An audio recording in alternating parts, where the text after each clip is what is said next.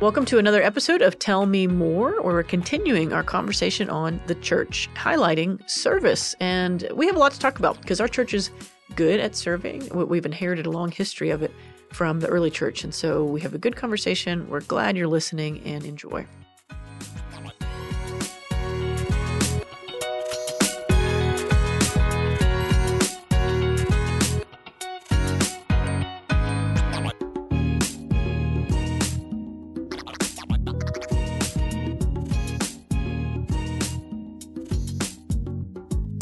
Well, we are back with Tell Me More, and I'm here in the studio with Katy Reed Hodges, Dr. Wiles. Hello.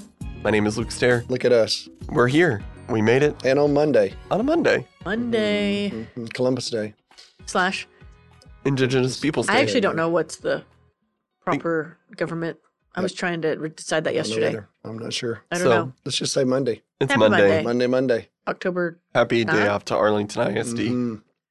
And the CDC. And the And the Child Development Center. Both of y'all know that, right? yeah. we do. Me as well. I, left- have a granddaughter. I left a wild party at my house to come here.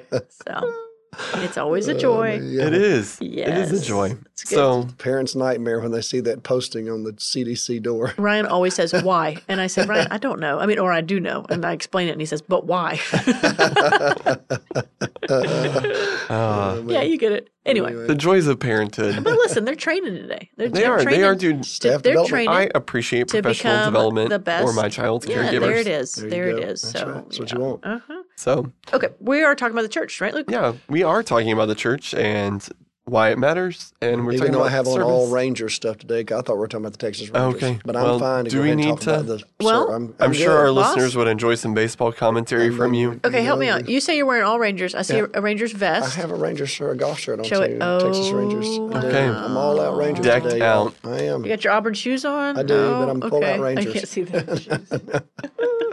But, um, um, I yeah. I know that they're in the playoffs. They're in the playoffs against the Baltimore Orioles. playing who are today? heavily favored, and the Orioles got a day off. The fa- the Orioles are heavily But we favored. beat 'em, didn't we? We beat them two games in a row. Whoa. Okay. How many do we have to win? So we need to win three. it's a I think five game series. I think so. Only the biggest. The, the end is the a next, seven game. No, then the next one will be seven, I Yeah. think, and then the next one will be seven. so Oh, we got to get to okay. the World Series. I think that's right. So go Rangers. That's right. anyway, so That's just a a little big deal. shout out. I mean, It is a. it's not. It's not like they get to the It's playoffs every nothing. year. no, So but it is to be celebrated. we are. We're excited. All right, So, yeah. well, Anyway, go okay, Rangers. Go Rangers. Rangers fans Also, rejoice. go church. That's right. Amen. Yeah. Church members rejoice. Yeah. Um, but we talked about service. You talked We about did. service on Sunday. We're going to talk Did. about service Our in church, here this morning. especially, I mean, I think we'll get to this, but especially our older half, I'd say, Mhm. Knows how to serve. Mhm. Those people know how to serve. Mhm. The younger crowd's learning, but Mhm. our It is what it is. they have a, quite the legacy Mhm. and they just show up when you need them. Mm-hmm. This is my testimony. Mm-hmm. So. Much to talk about. much.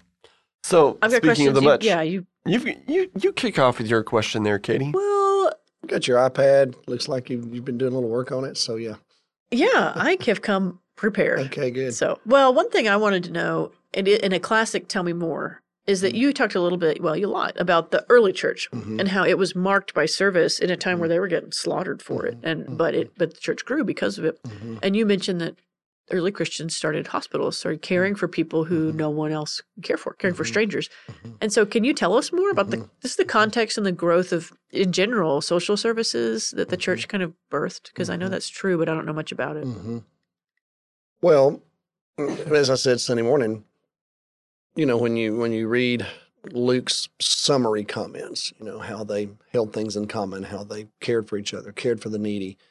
You know, Luke doesn't actually say they all sold all of their homes so they had nowhere to live. I mean, they actually still met house to house. He says so. Um, But occasionally, yeah, they were selling things, but property, yeah. whatever, and um, and you know making sure that um, that the this new community was cared for.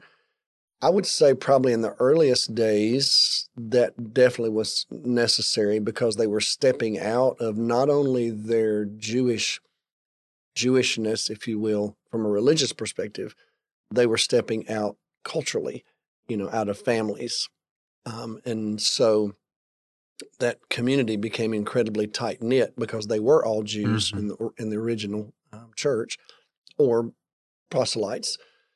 God-fearers, if you will, and uh, and so they needed some type of a social network to care for each other. So because they probably lost familial connections, if that makes sense.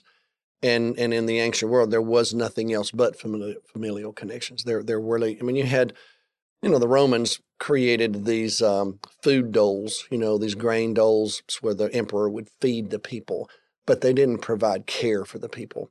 And um, and also, as I pointed out Sunday morning, there's been a lot of research done just on the um, the ethos, if you will, of paganism of, of the ancient world's religious climate, and it and it had a it, it had a certain coldness to it, you know, a certain emptiness to it. Uh, it was not a warm religious devotion. That's not really what it was. It was No. highly superstitious, built around the priests and rituals and all of that. So it wasn't like it was a life transformation. Well, the premise was don't make these deities angry. right? when that's We're the trying heart, to appease them. yeah, when that's the heart of your faith. Um, So when we look at like the Yeah. beauty and mutuality of a loving relationship with God through Christ, right. not exactly no, the same no, thing. No, not- Shocking to the totally. pagan world. Yeah, totally foreign, Yeah. really. And Yeah. in their minds, pagan. you know? Oh, how the tables have turned. yeah. So, uh, so you think about Christianity being birthed into that milieu, rooted in Judaism. So you've got concepts like image of God, and um, you know you've got the the ethical demands of of the Old Testament and alms giving and caring for the poor, and, and certainly through families and clans, if you will. So. But the church is something completely different because it's not necessarily familial hmm and it's not built around these pagan philosophies. It's actually rooted in a relationship with a person and the belief in a personal God. So I'm I'm trying to imagine something I don't know historically, Luke, more more in stark contrast to the prevailing cultural view. I don't I don't know that I can come up with anything that Christianity just stood out.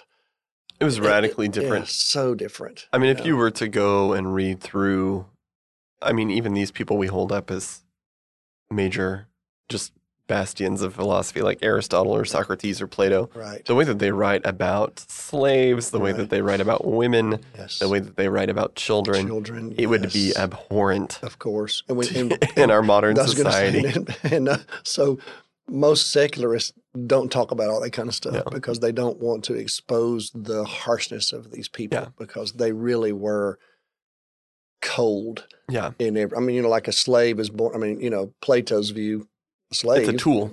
It's an instrument. It's obviously not a person. given to us by the gods. you know, so Yeah. we're grateful to have them. Aren't you glad to have them? I mean, Children were frequently abandoned in trash heaps. Yes. Um, and there was nothing done about it. So Yeah. birthed the church into that. And these people start growing in their faith and understanding the ethical demands of the gospel. Plus, there's an inner transformation that takes place in people's lives. And they just start living radically different lives. And so they stand out among among the, the Romans uh, and, and the Greek. Just their their view of the world was so different. So, you know, children would be abandoned the church would take them in, you know, or people would get really sick and there was really nowhere to go. I mean, the medical care, when you study the history of medicine, I mean, it was very limited and it was primarily for the military. Uh, but there were a lot of military people, a lot of military families spread across the empire and royal family aristocrats, obviously, but no one else. It's not like you had a place to go, you know, to for somebody to care for you, just Mhm. your family.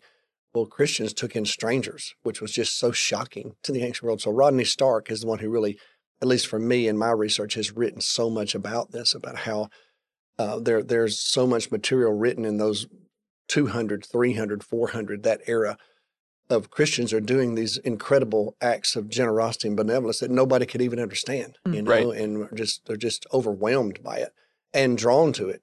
And know? the, there's even a point in Roman history where the Romans essentially catch on to what's happening and they try to have the pagan priests copy the benevolence. And they tried, but they ultimately couldn't do it because there was no love behind Right. it. We've talked, already talked about how it was not a warm religion. Right. Mhm. But ultimately, those efforts failed, and Christianity just kept growing because of the love rooted. That was the root of those benevolent acts. Mhm. And if you think about that's to me is one of the obviously the power of the gospel is at the heart of all this. Right. But an expression of the gospel is that expression of love that that is at least one of the major contributing factors to the collapse of paganism and the incredible expansion of Christianity. And just from an historical perspective, if you're, if you're just a historian and you're not necessarily a Christian per se, um, the collapse of paganism is a fascinating study because it was so prevalent, so predominant, and it just dominated the culture, um, not just religiously, culturally, politically. Um, I mean, a, a, Roman general wouldn't think about going into battle without consulting the gods, you know, and throw something in this little concoction and, and watch how it all materializes and let some priest interpret it for you, you know, mm-hmm. basically. And mm-hmm. this was either a mm-hmm. yes or a no. Mm-hmm. And um, so just think about how it, it basically permeated all of their lives, but there was no there was no personal warmth in it. There was no relational connection in it. And and Christianity brought all that. And so then the next thing you know, Christians began caring for people. You know, Christians wouldn't, they wouldn't, I mean, even little things like Christians wouldn't even cremate their bodies, mm. you know, which to the Romans was just like, what is wrong with you people? Yeah. Well, there's nothing wrong with cremation. But in the ancient world, the Christians were basically saying we view everything about life is so valuable and so um, it, it's the image of God. God has created all of this. We're going to do everything we can to protect it if, if possible. Uh, but if it if that means giving up our own life, we'll give up our own life. You know, well, that just, um, it, you can actually say it pretty much spread like wildfire, you know, because by the time you get to Constantine, you know, there's a lot of debate about Constantine. What was his personal faith? What was mm-hmm. his ethos? Yeah. But when you read about Constantine, read some of the things that he said, you know, he's in the East. His dad is one of the minor emperors, you know, under Diocletian. And Diocletian is making these Roman soldiers sacrifice things to these gods. And Constantine's mother is a Christian, Helena. And and Constantine is saying to Diocletian and these other leaders, What am I going to do with these soldiers who won't sacrifice to these gods before battle? Well, Diocletian's answer was, Well, kill them. And Constantine said, You know, as a general, I'm not going to kill my own soldiers. it's not great for morale. You know, I'm not going to do that. Yeah. And so he's asking these soldiers, Why are you willing to die before we even go to battle? You know, and these soldiers are giving testimony to him. Well, in other words, Christianity had spread so rapidly by those early 300s in the East that Constantine, there are a lot of people who argue that Constantine may have had a majority Christian army before he ever even huh. had an idea to convert, mm. if that makes sense. Mm. There were just so many Christians by that time. And paganism has collapsed. And so when Constantine builds his new city in Istanbul, think about it. He builds a, a brand new, quote unquote, modern city and not one pagan temple. If you've ever mm. visited Rome mm. and you and you make your way across Rome and you have this image of ancient Rome during Constantine's time that is chock full of temples to every god you can think of. I remember when Paul was in Athens, he said, I think right. y'all have a temple to every god there is, surely. Mm-hmm. You know, I even found one to an unknown god, just in case you missed one. That was every ancient city, and Constantine builds a city with no pagan temples in it. So in 250 years, paganism has almost completely disappeared and Christianity has flourished. So, um, and one of the reasons men like Rodney Stark say that happened was was because of these acts of service, these demonstrations of love, starting things like hospitals for just normal everyday people, just mm-hmm. strangers, caring for people and trying to help them nurse them back to health. Nursing kind of became this noble calling, if you will, to care for people not wounded at war, not aristocratic families, just everyday people like us, and they're caring for them. You know, even if they don't know them, they're not even in their families.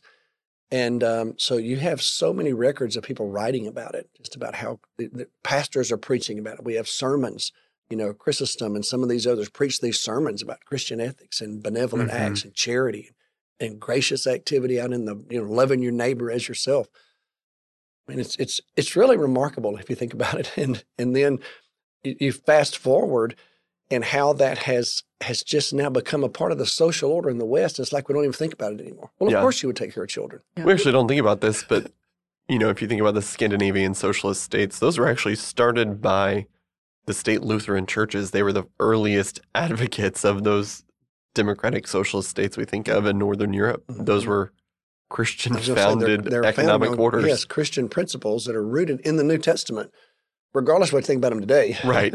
you know, and uh, so, and I, I even look at, um, you know, when if you want to fast forward to the modern era, and let's just talk about Texas. When Texas is is growing and and I know how I know how Texans are. Y'all are very proud of the. There's only one Texan in the room, That's so right. say what you want. I was going to say. So uh, you're outnumbered. And outnumbered. it's me. You're outnumbered in here, Katy. but uh, yeah. And I'm not uh, all that, you know. yeah. But, but Texan when you look at how Texas grows and and becomes, first of all, just geographically, um, it's just monstrous. I can play a Texan, know, though. I mean, I can, right. you know, So, I mean, you think get about those Californians out um, of here. Oh, you think about Is how oh, Pretty good.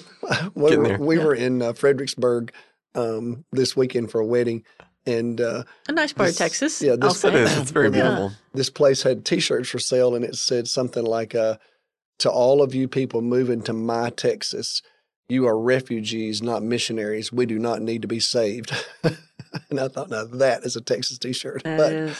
but when you look at, at first of all, it's it's monstrous in its just in its dimensions. And if if you took Texas and flipped it over, you know, kind of toward the east on its axis, El Paso is like 18 miles out into the uh, Atlantic Ocean. I mean, Mhm. it it just Uh-huh. completely covers the South, if you will. So when Texas Baptists begin to get established in Texas, one of the questions was, what should we do? You know, how how do we evangelize an, an area that is this huge? And so they basically came up with three plans, a, a three pronged plan. One was to plant churches. The second was to establish benevolent um, charities, if you will. And the third was to build Baptist universities and train uh, and educate Texans in every field from a Christian perspective. And if you think about it, to me, that was genius um, because think about all of the Baptist schools across the state of Mhm. Texas. You know, now ra- granted, Baylor is the largest one, but you have Mary Hardin Mhm. Baylor, you have East Texas Baptist, you have Dallas Baptist. Used to it was called Houston Baptist. Him. Uh, Hardin Simmons, Wayland.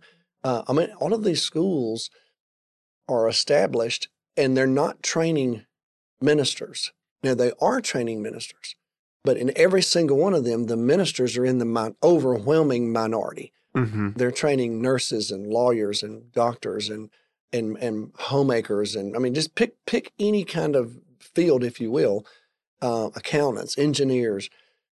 Well, and that's what they're all still doing, but they've been doing that for a long time, you know, since the early what 19th century, late 19th century. But the genius was let's let's infiltrate, if you will, this entire saturate this state with Christians who are actually trained in multiple disciplines, but let's also establish ministries like Buckner Benevolences Mm. um, uh, or nursing homes or an entire hospital system that is spread all over the state. And so Texas Baptists to me are a great example of kind of combining obviously church planting, you know, belief in the gospel, but also taking a more a more progressive view, if you will, toward advancing a social order that's populated by Christians and kind of advanced by Christians. And um, well, there's there's something to be said for that, and I believe it. I believe it works.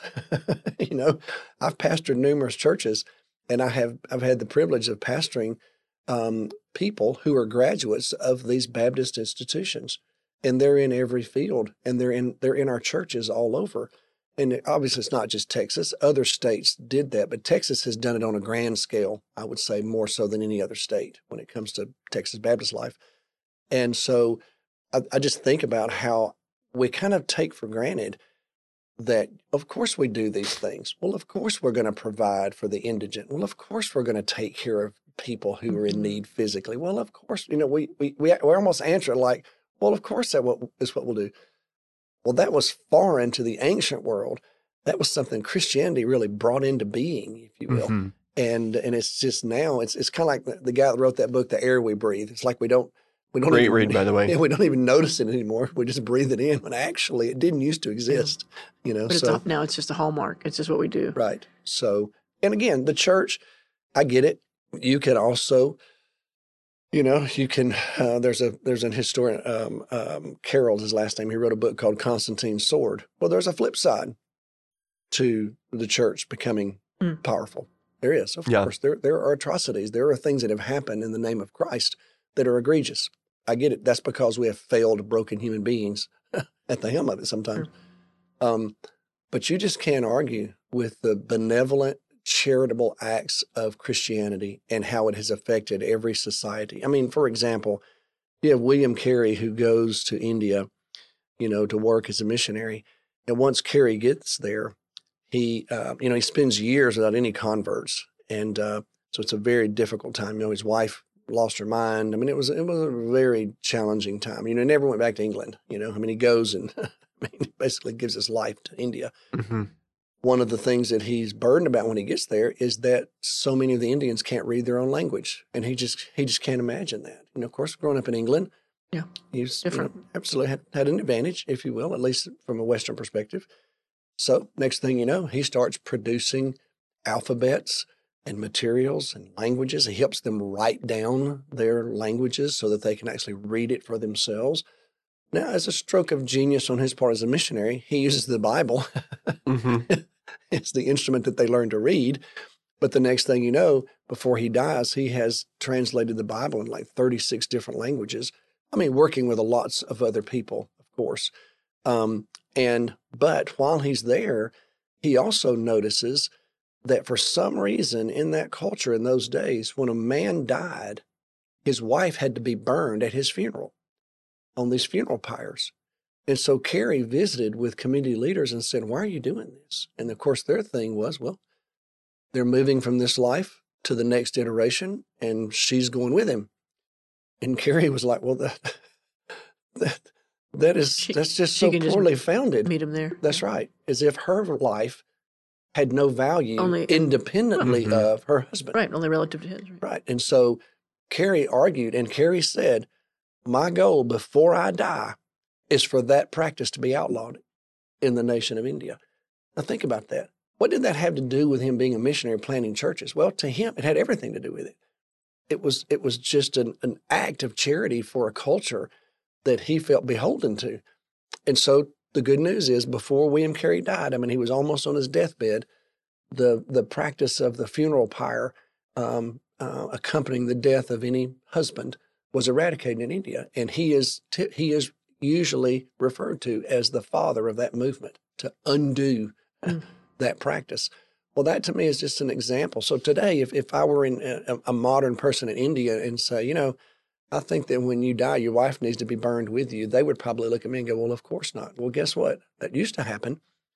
But the infiltration, if you will, of Christian thought and ideas and benevolence changed the practice of an entire culture. That's powerful to me, hmm and I'm grateful for that. That that that's our heritage, as well as some of the other things I'm not quite as proud of. But I, I think on the service side, the church has a lot, a lot to be reckoned with. So Good. It's a good legacy to be Yeah. proud of. Yeah. Mhm. And as we think about legacy, I think one of the things that's worth thinking about is, you know, we've got this tremendous, wonderful, sometimes complicated history. How do we turn that legacy, that history into a future? Mhm. Oh, oh, you're asking me? Sure. I thought that was, Yeah. I thought Is that there- was just yeah. kind of For the room. Let it just hang in the air a little Yeah. bit. That- That, that's was like a- rhetorical. Yeah, that's, No, what- but that's I one mean- you chew on for like five years with most of your committee right. leaders, right? yeah. So, I mean, as we Mhm. sit, have conversations about church, as we think Mhm. about just cultural trends, you know, we've already talked about just the wonderful people in our true who serve. hmm I mean, but the real fact of the matter, sadly, is that eventually baby boomers are going to retire from Mhm. service. Lord, Um, Lord help us. Lord, help us. Truly. Um, we prayed. Yeah, Mhm. my evening prayers. So, I mean, we have cultural transitions, just realities to grapple with. Luke and I were talking about that yesterday because there's a greeter that's getting older, hmm and we just talked with each other about who replaces that greeter. I Mhm. mean, I know it's so small, but it's like, Yeah, but Yeah. it's, it's a reality. Are we- I mean, it's one thing we I think it, about at know? that service is we have older greeters with an Mhm. older group. Mhm, There's not a natural mhm. next pipeline, if you will. pipeline Mhm. for our greeters at that Mhm. service. So Yep. I do think about that. sure. But yeah, even beyond that, just as a church moving into right, it's the future in the institution, too. West, Mhm. institutionally, personally, how do we take this Mhm. legacy of how the gospel changes culture? Because I think that is this underlying message of service. Mhm. How do we take that, carry that forward into our future? I think that's a great question. I, I I probably what I would say, let's just take First Baptist Arlington as an example. Um, so this church has responded to needs presented to it through the years in sometimes small um, personal ways, but sometimes in more institutional responses, if you will. Mhm. So, you know, Dr. Wade, um, y'all may have heard the interview we did with him several years ago for our 150th anniversary. Um, I just asked him, we were sitting up in the balcony of our sanctuary. I said, just tell me, tell me the stories of how some of these things started. And um, so in, he had been here for a couple of years. He came in 76. So he said some ladies came to visit with him. About, I think it was 1978, if I remember. To just present to him that there was no, there was a there was a shelter for abused women in Fort Worth. There was one in Dallas, but there wasn't one in Arlington. And and Charles said his first thought was, well, I think that's okay. I think that's sufficient. I mean, we're kind of a in between kind of community and and you have people in our city that have natural affinities. Some people are more Fort Worth people, some are more Dallas people. A lot of that depends on their work life and you know family connections or whatever. And and these ladies said, "Well, no. Arlington has its own problem, and something needs to be done." And so, as Charles began to research that, he met with some of our leaders, and basically, and some of the both men and women in our church one lady was very famous for saying, "Well, somebody needs to do something," and uh, um, and so um, her name was Edna Goodyear. Many people remember Miss Edna, but that was one thing Miss Edna used to say all the time. Often That's that was a, that's yeah. Emily Klopphouse's grandmother, if you know Right. her, and Ben and uh, Jack Goodyear's grandmother. Um, but that was one of Edna's things. Well, somebody needs to do something. And and and so when I did her funeral, we nicknamed her somebody because she was kind of the one that would go, okay, well then I'll I do guess it's me. Yeah, I Yeah. guess I'll do something. And um, so she was a part of that journey, as well as a number of lots of other people. So we decided to the church to start some type of shelter for abused women. It was controversial in those days because nobody really knew what the laws were. You know, what if a Mhm. husband comes looking for his wife? And and you know, I know it's kind of hard for you two to believe because y'all are so much younger. Um, but there was a time, you know, when husbands in all of our states had legal rights that um, could be exploited in ways that might be shocking today, if that makes sense. Like, for example, there would have been a time in in in the the all of the states in America where you would have had a really difficult time convicting a husband of rape because it just didn't Mhm. exist as Mhm. as something that Right. you could you could actually address, if you will. May sound foreign to us today, but that's I mean, just that's how it's been. relatively new Right. as a movement. Right. So when you think about a woman claiming to be abused by her husband, well, what's her legal standing? So, but the answer the church gave was, well, actually, what is our moral obligation as Christians? That's really what we've got to deal with. And the church just said, we have to act. Mm. And um, they had a fateful deacons meeting one night Mm. where some of our deacons stood up and said, we have to do this.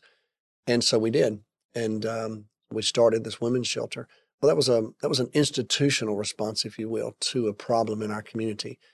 And for many people today, whether they know it or not, the women's shelter still exists. It's much larger now. It's one of the largest ones there is, unfortunately, but it's very well run. And y'all may remember at our 150th anniversary, um, we actually took up things, you know, um, Donations. offering, donations, whatever. And we took some of those to the women's shelter, and Cindy went and, and did that and uh, met with the new leader. I think she's new, but it was interesting. Um, she knew this story. And so when Cindy and them arrived, you know, they called ahead and all that. But anyway, when they arrived, she made sure to point out to Cindy, we just want you to know that we know your church started this, you know, and now it's shared by the entire community. But just want you to know we haven't forgotten our history Hmm. uh, that First Baptist Church Arlington made this a reality. Um, and so, of course, Mission Arlington came not too long after that, you know, just a few years later, but it came on the heels of the church kind of mobilizing and realizing we can do something like this socially in the community. And um, so um, the church obviously decided to act. On behalf of people who live in apartment complexes. That was the original idea behind Mission Arlington, taking the gospel to these complexes that we felt like were unchurched and people were not um, prone to visit a church like ours, and which obviously is borne out in research. But um, but on the heels of that, we found all kind of physical needs in those apartment complexes, and so the next thing you know, our church began collecting all kinds of items to accompany any kind of Bible study presence in any one of these apartments. Well, now we've got 354 of them, and now Mission Arlington is maybe the largest benevolent operation. Um, I don't know. I mean, Christian one, but surely in North Texas, I don't know where else. I'm not sure where else you might go to look for something like it. Um, but anyway, but our church established that. So, you know, and then the counseling center and Christian Women's Job Corps. I mean, there's so many things that we've put in place um, as a church. Um, but I think now, Luke, it's a great question. So we have done these things, and they're still a part of who we are. We're still supportive of them financially, and, and I'm grateful for it. And those are opportunities to serve. There, there are in each one of those. However, there are other ills in our society. Um, and so, what I guess probably what I would say about the future, I think, first of all, praise the Lord, we have a legacy of it, and it seems to be in our DNA a little bit. I think. Um, so there are seeds, the, or the ground is maybe fertile, is a better way to put it. So my question, I think probably my question would be, what is God leading us to do? What what is the Lord going to put in front of us and say, here is an ill that this church feels compelled to address? Because you know we can't do everything, but we can focus our energies, mm-hmm. you know, as God leads us uh, in a direction that that matters. Um, and so, you know, um, I don't know what that's going to be, but I do believe there is a future, and I think it's going to be on y'all, kind of your generation, in cooperation with some of us and some who are ahead of me, to make those kind of decisions and decide how do we address some of these things mm-hmm. that we know are plaguing our our society right now. And um, I don't know what those are, and I'm not sure what our response will be.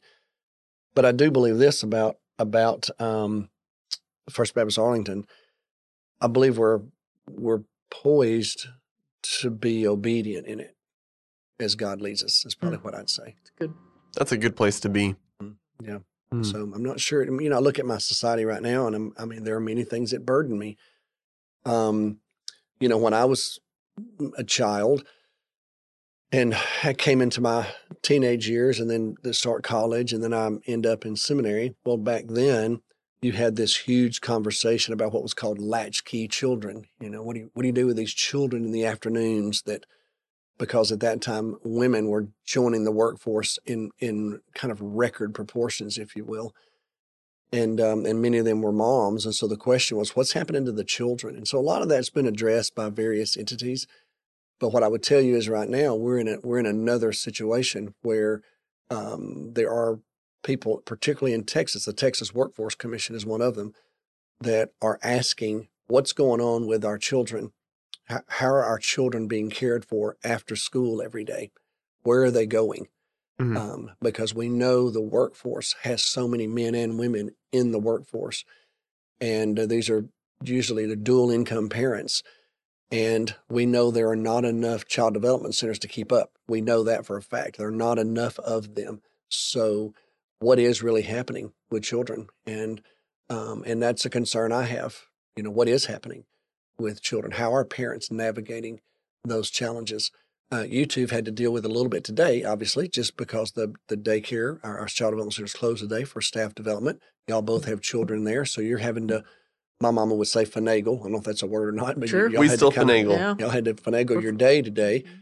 to try to figure out what do I do.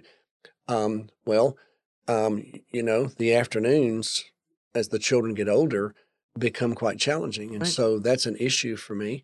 Um, and again, it's not um, it's not on the level of abused women. Okay, I would say that. Obviously, those are crises. There's those are emergency things, right? responses. Mm-hmm but this is a long term kind of issue that I am burdened about. And who is stepping in that gap and what is the role of the church? I don't know. So um, that's just one example. You know, I mean, there are there are plenty of them. some of them much more pressing. Mm. Um, so I'm not sure, but I do think we're poised for obedience. I believe it's good. That's so. a good phrase. good image to think about. That But- is. Because we've tried to, I mean, we have sat in rooms and thought, what is the next big thing for our church? Mm-hmm. And I, I think we live in an increasingly, it, it may be messy and decentralized the way we tackle the future, Mhm. less institutional, Yeah. one thing and more. That's an entirely different podcast. It but is. the institutional to network move is a yeah. Mm-hmm. phenomenon of the world right now. It is. and it's happening right in front of us. You know, So Yeah. Not to be tackled today, but Right. it's not, uh, it's just different. it is, And it may be really is. hindsight that shows us what it is. hmm Yeah. So, But I, I would say, from a personal perspective, though, and we've talked about the institutional side. You know, the personal side is though each one of us has been called and gifted to serve the kingdom of God. Absolutely, and that's what I would say for our listeners, everybody that's listening to us today. I hope that you have, um, you know, discerned who you are, what you're suited for, what your gifts are, and how they can be used in service to the kingdom. And sometimes you you serve in ways that aren't necessarily in your giftedness. I think we all do that because sometimes there are just jobs that need to be done. Um, I've told the story here before. I don't know if y'all heard it or not, but used to Cindy used to lead retreats for IMB missionaries every year. We did that. We started it in Alabama, and we did it for the my, our, probably our first ten or twelve years here at First Baptist Arlington. Where every year we would go to West Africa, and we would take doctors and dentists and I don't know, y'all, um, hairdressers. Um, I don't pick something and we bring all these missionaries into a retreat setting and just love on them. And we would do medical exams and dental exams, and you know, just we had massage therapists, and the IMB would usually bring um, the kind of the staff psychiatrist. And but I would also do counseling with them, and then we would we would lead worship for them. We would do kind of a, a vacation Bible school for all their children, if that Mhm. makes sense, you know and uh, and and it was it was incredible. We loved it. We did it for many years. Well, one year, uh, and we did it for a certain part of the West African team. And um, and actually, Cindy actually became the person who held the records for a lot of them. We, you know, their doctors would call us and say, "Okay, when you get to West Africa this year, here are the vaccinations. We need these children to get this. We need these children to get." So Cindy would assimilate all of that. We'd take it with us, and so it was a really cool thing. Well, one year, the entire region was meeting, and I would do the preaching you know, so I would lead and preach and all that. Well, the entire region was meeting. So there were like 500 of these people coming. Well, that's pretty massive. And they came to us and said, would you help us? We've got some others, but would you, would you be the leader, asked Cindy, to organize some other churches? And, um, so that's great. And, uh, and I was thinking, man, that's awesome. And I'm to get to preach to, you know, 500 missionaries, how many ever there were, I there were now. Well, then the IMB contacted and said, "And you know, the, we've brought in um, Tom Elliff is going to be the preacher. He was going to be the leader of the IMB for a while. And I was like, huh. So my wife says to me, but I want you to go. And I was like, why am I going? Yeah, I mean, what am they- I gonna do? Yeah, they already got a preacher. And Cindy said, well, actually, I got a job for you. Um, Don't you love it when your wife says, "Well, I've got uh-huh, a job she's for a you"? Job. She said, we need somebody in the, like the, um, the toddler class because there are a lot of young Mm. families. And I said, so you're telling me you want me to go to Africa for 10 days. And for six of those days, you want me to keep the nursery, one of the nurseries. That's what you're telling me. And she said, yeah, honey, I really need it, you know, because she said, I'm going to work with you. I'm to be, I said, no, no, you won't, because I know how you are. You're the head of the whole thing. Yeah, you're to lead the whole thing. I know, I know exactly what that means. So I did. I went. okay, when I got there, y'all. Of course, we knew a bunch of missionaries. I mean, you know, there were a bunch of ours were there, but there were a lot of them who have no idea who we are.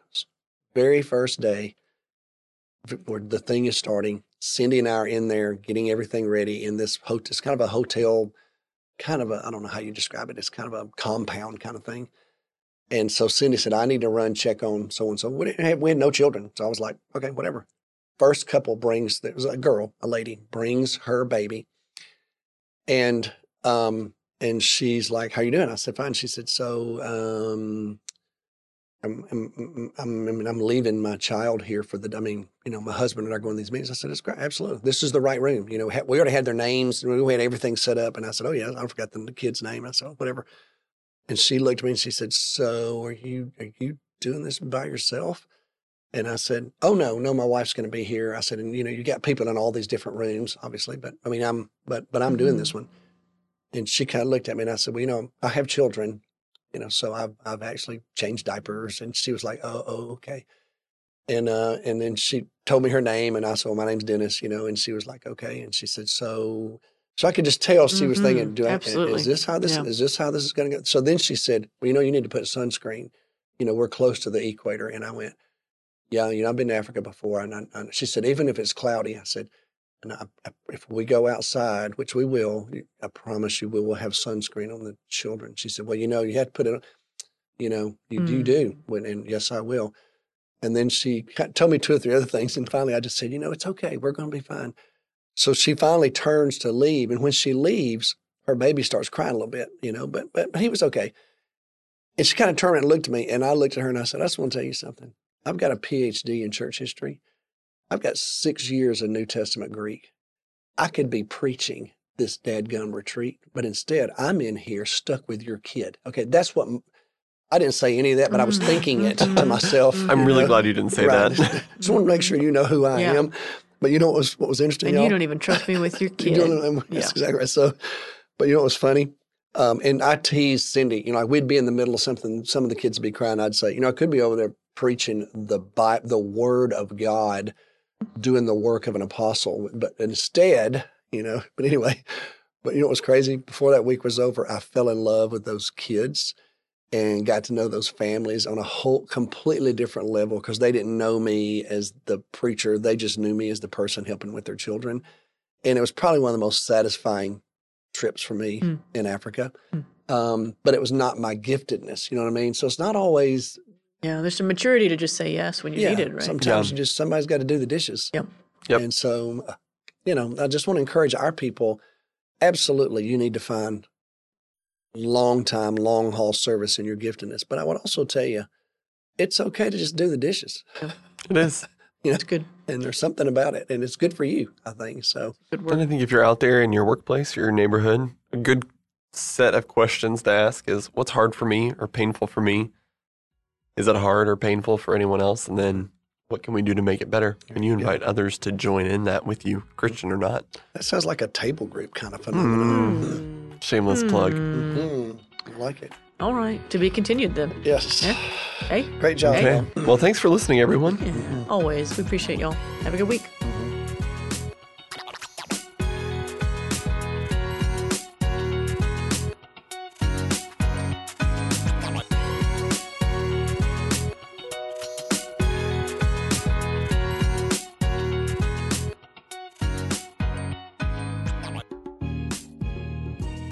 Thanks for listening to the Tell Me More podcast today. You can subscribe to this podcast on your app of choice, or you can visit us at fbca.org to find out more information about the podcast and our church. Thanks for listening. Have a good day.